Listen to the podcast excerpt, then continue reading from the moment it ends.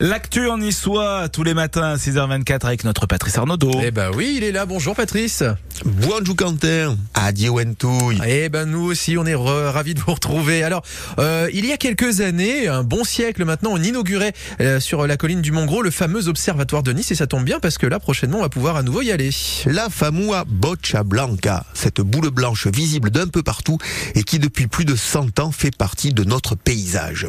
Et cet euh, observatoire est en grande partie l'œuvre d'un homme, un riche banquier d'origine néerlandaise, Raphaël Bischofsheim. Oui, che si va pantaya lu progetto e l'esponsoriza puisque Bischoffen a l'habitude d'utiliser le mécénat. Alors il commence d'abord par acheter tout le sommet du Mont Gros, qui culmine à 374 mètres d'altitude, et puis va décider d'edifica l'Uservatori. Et en ce qui concerne l'architecture, eh bien, il va s'attacher euh, des services de deux pointures. Charles Garnier et Gustave Eiffel, le fameux Gustave Eiffel qui lui sera chargé de concevoir la fameuse coupole, la Boccia Blanca, hein, qui abritera la grande lunette, hein, euh, obligatoire.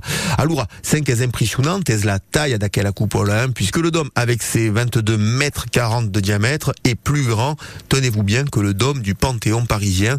Et puis son système de flottaison est tout à fait original, puisque la coupole est posée sur des coussins gigantesques qui, eux, flottent sur du chlorure de magnésium. Et l'inauguration qui a lieu euh, en 1917, un 27 octobre, eh ben, va se faire en grande en grande Ben ségur, et les personnalità, les mai famua sont présentes a questo Entre autres, il y aura, on peut noter la participation de Pedro II, l'empereur du Brésil.